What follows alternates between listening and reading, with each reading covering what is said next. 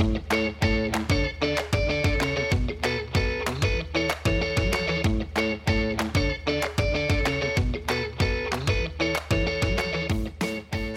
back to Uncorked, the podcast brought to you by Team Corker. As per always, I'm still Steph Corker, yet our new and very special guest this week joining us on Uncorked is the one and only Dr. Jeremy Goldberg. Welcome to the show, Jer. Hi, Steph Corker. Hi.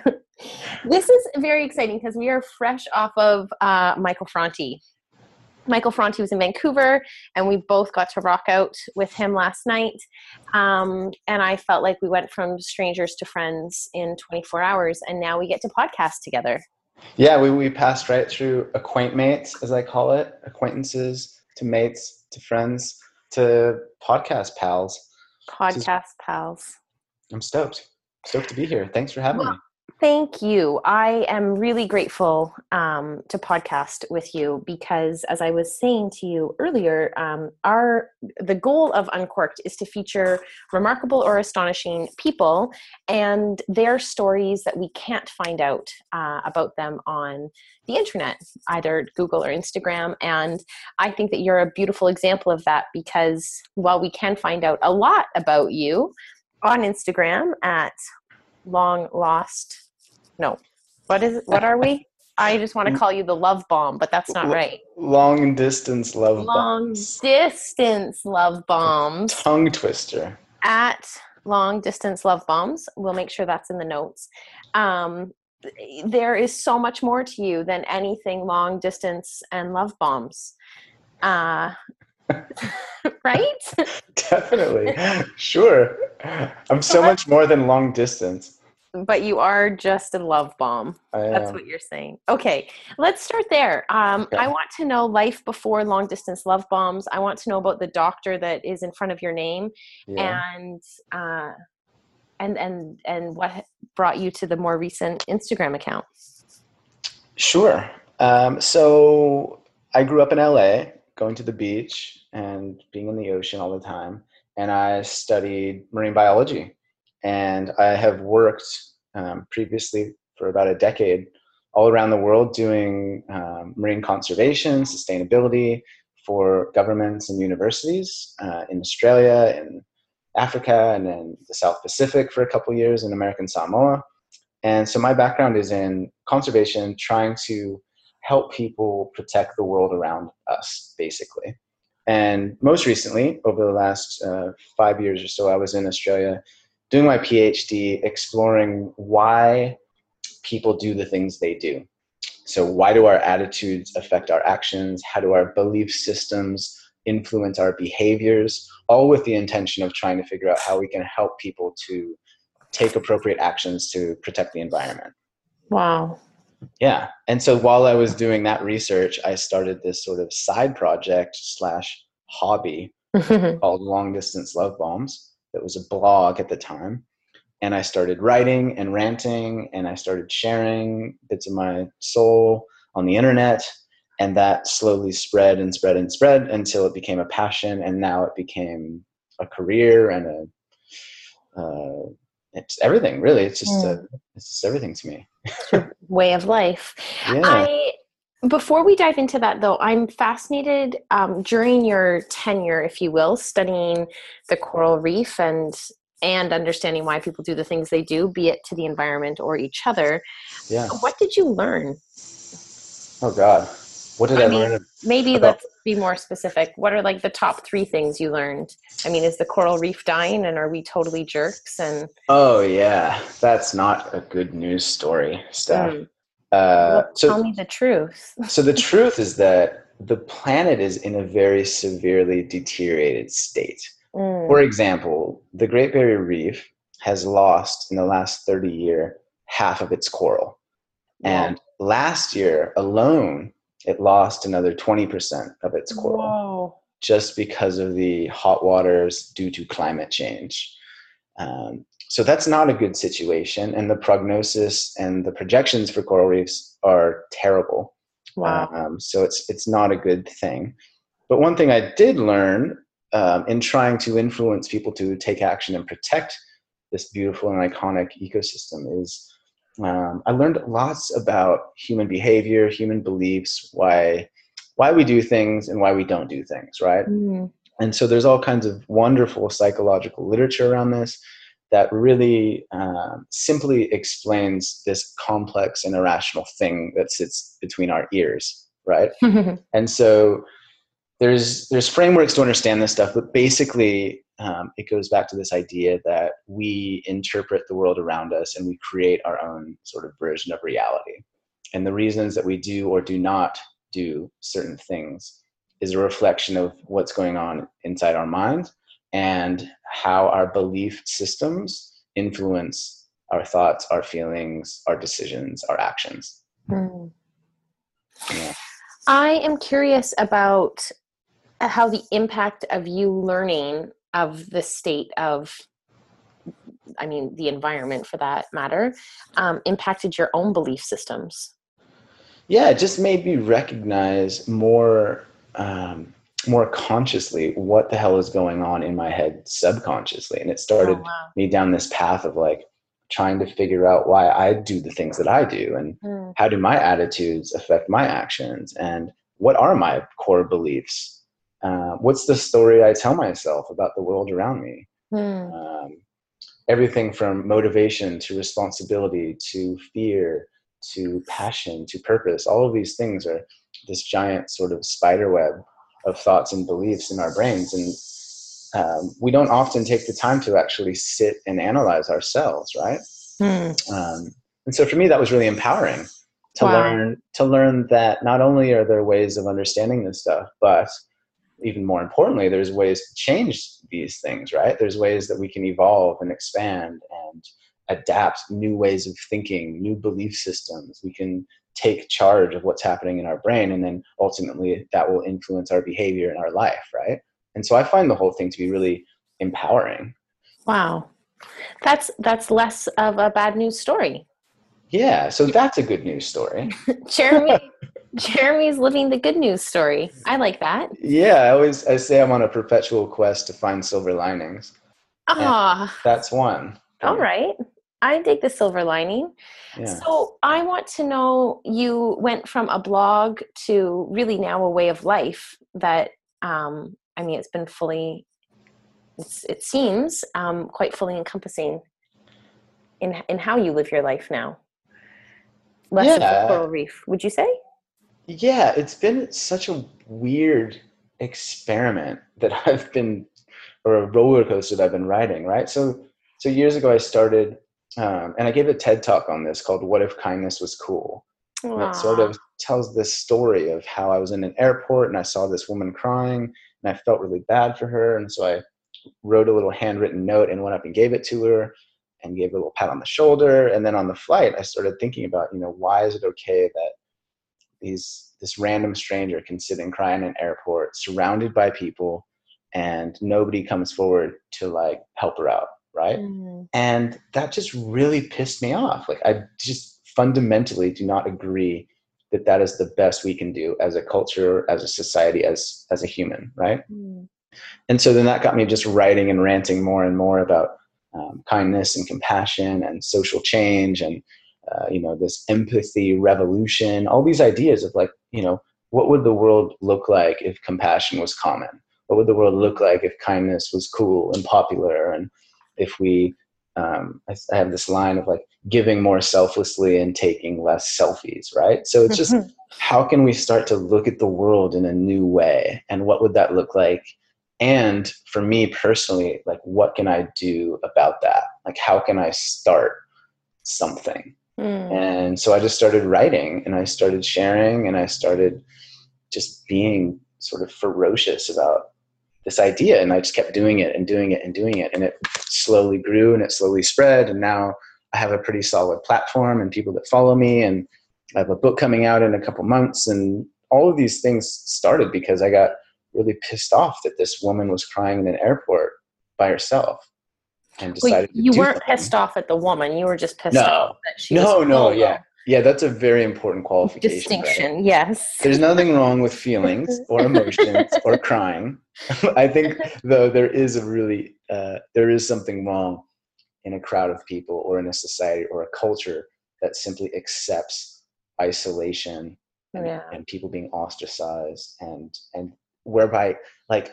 compassion is not like a common thing and you know you Mhm. see all these like random acts of kindness stories which are amazing Mhm. but i always see those and i'm like why is that on the fucking news yeah. that like an old woman got helped across the street you know like why is that just not totally normal I Right. get it and Yeah. it annoys me so Fair. I love that you use the word ferocious. I want to come back to that. That your ferocious tenacity to keep writing and to to start. And I mean, one of my favorite books is The Art of the Start. And I think starting is is half the battle. And sometimes we get caught up in not starting unless we can see the finish, or not starting if we don't know where it's going. And it sounds like you simply started out of pure passion. Um, perhaps with with some anger wrapped in there and and you haven't stopped and and I want to know how you do that and how do you continue to start and start new projects and start a book and and start a course? Like yeah that's a really good point and a really good question and i think it's just a matter of doing shit. Like Mm, i'm really empowered by this idea that i'm going to die and that in a hundred years i will be forgotten probably right wow and so then for me it's like why wouldn't i try and do stuff? Like why wouldn't i want to go out and live my best life? Like why not try and put something on instagram that i'm scared to share? Why not write a damn book? Why not give a talk? Why not get on a stage and talk to people? Like there's no valid reason aside from fear to do Mm. those things right? So- Um, yeah.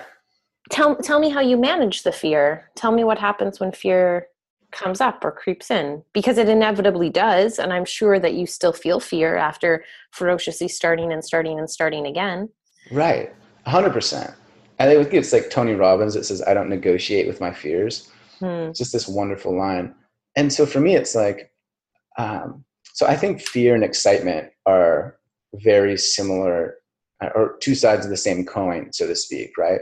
So like I use this for public speaking. When I'm scared, my my like uh, my eyes are super focused, my heart's racing, my palms are sweaty. I'm like kind of shaking a little bit. And so I say to myself, isn't this exciting? Hmm.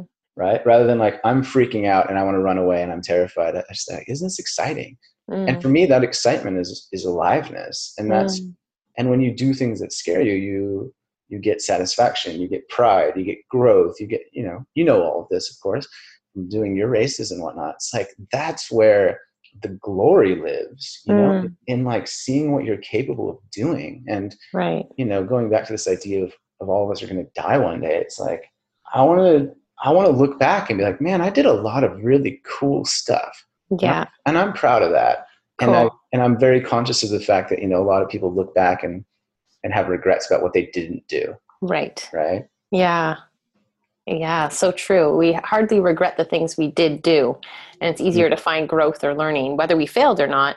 Um, yet the regret lies in typically not doing, Hmm. doesn't it? Yeah, exactly. Um, I think there's a misconception that people like yourself that are creators and innovators and leaders uh, don't fail. And naturally, whether it's a failure, it's a mistake, um, there's a stumble along the way that says, I'm going to get back up and try again and do it again and find a different way. And I don't think, I, I mean, maybe this is too um, too personal from my perspective. I don't think failing's a bad thing. I think failing's pushing the the end of the envelope or the the skinny branches. Um, so I asked this question not from a place of lack, but I want to know what your favorite mistake has been or your favorite failure um, since leaving the the reef and going out on your own. Feelings first. Mm, that's such a great question. And I totally agree with you. I don't I don't believe in this idea of failure in and of itself. I believe it's every failure, right, is like an opportunity to learn, to grow, to like try something different. It's like a like the scientist in me loves this idea of experimentation. So like in science, you do an experiment and it fails. It's just like a data point and it just informs the next experiment and you just like keep trying shit and then one day it works Right. um, and so i mean that's not to say that there's disappointment and and heartache and whatnot but um, that's all somewhat manageable when you have the bigger picture of like it just wasn't my time right now or i'm supposed to learn something different right now um, in terms of favorite failure wow um, there's not one that stands out but i think that like one one thing that that i have been working on just periodically that comes up is this is this kind of like small daily fear or failure to to not go all in mm. to, hmm. to not fully believe in myself to not post that thing that i want to post because it's scary or mm. or to get the voices in my head where i compare myself to other people at different stages of their lives or careers right mm. and so i think those tiny failures uh, and what i mean by failure is like not recognizing the thoughts in the moment and letting them run riot in my head and chase me down the rabbit hole until i'm in a bad place. Mm. Um, those I think are the failures that I'm focused most intently on resolving. Hmm. How uh, how much or how big of a player has Instagram been in your in, in building your business as it is today?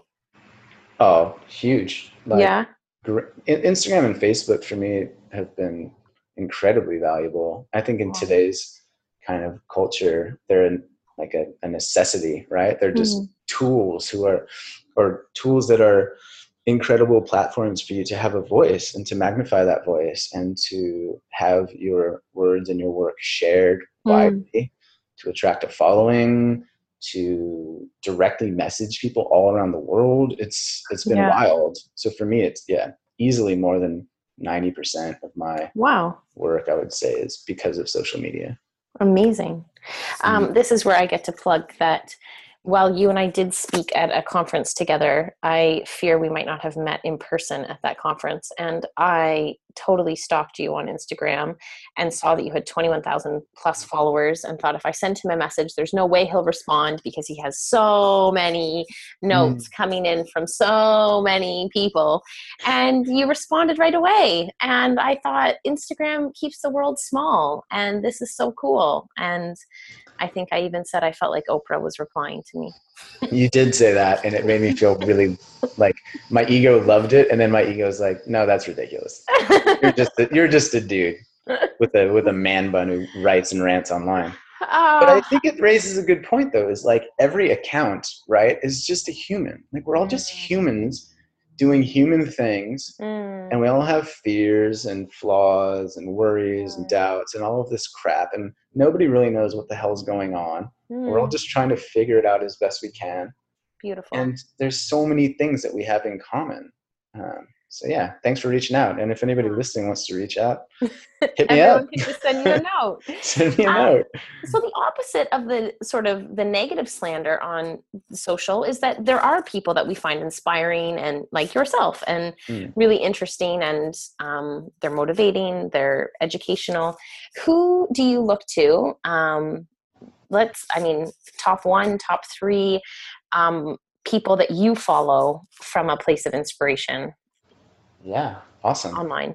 Yeah, so like I use I'm a big believer in this idea that like my email inbox and my social media accounts are like a party that I'm hosting. Mm. And like I get to cultivate the guest list and the tunes cool. and the food and everything. So like I think people forget that like you don't have to follow anybody that makes you feel bad or that yeah. like that doesn't make you feel great or that doesn't teach you something or doesn't entertain you. Right. Totally. Totally. So I like I'm pretty strict about cultivating just positive, helpful, informative, insightful, like funny shit. Like I want yeah. I want my party to to be rad, you know?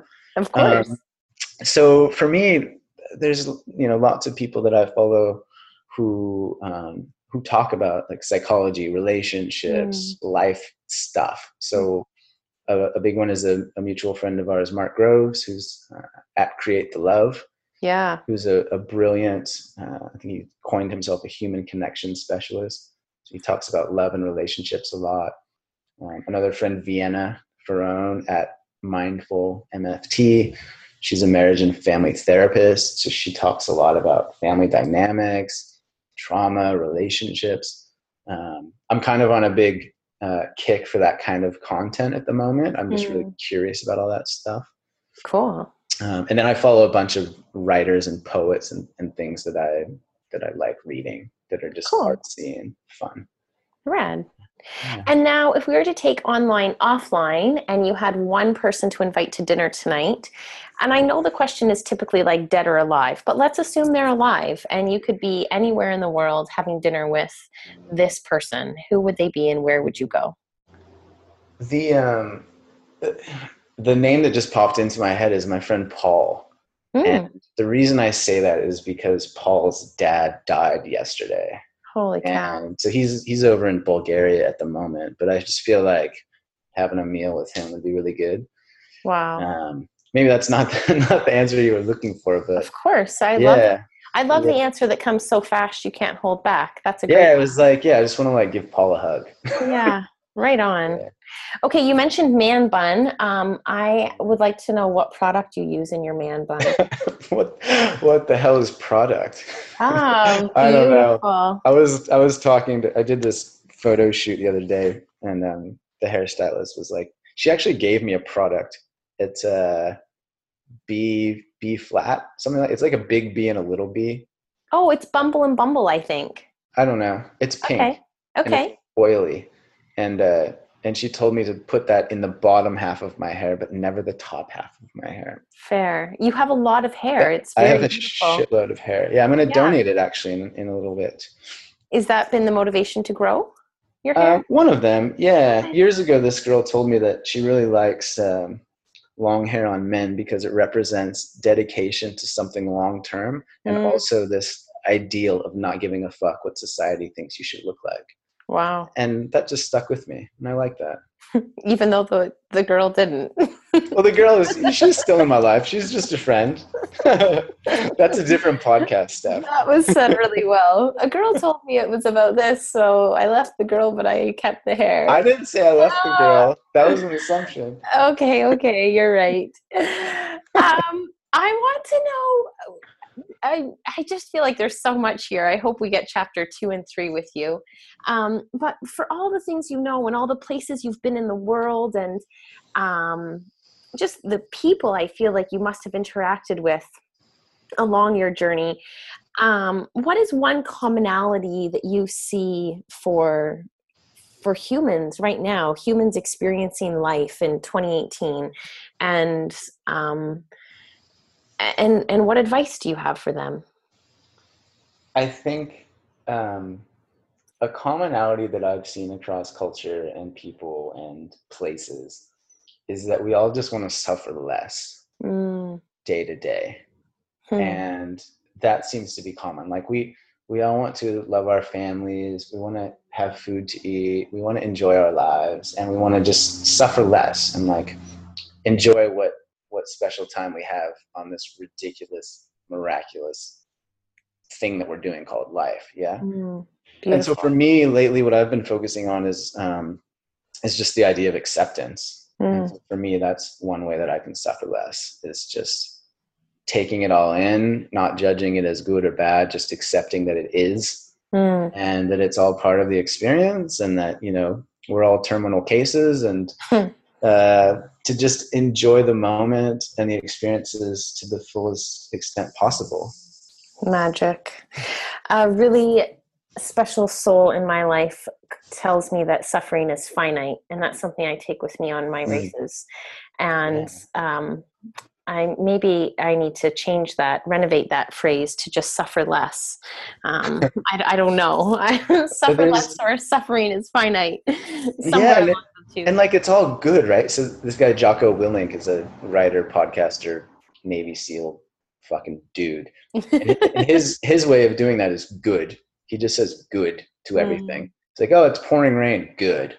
like, oh, I've got to run 20 miles in the mud. It's like good. And and it's just for me, it's just I may find it hilarious, but it's a really powerful perspective shift of just like this is how it is. So yeah. let's just let's do it. That's how it is. Got it. All right. Well, we're committed to uh, keeping these short, but I, I can't help but keep riffing with you. Our Yeah. final question of every podcast is what is making your heart beat faster these days? Um, responsibility.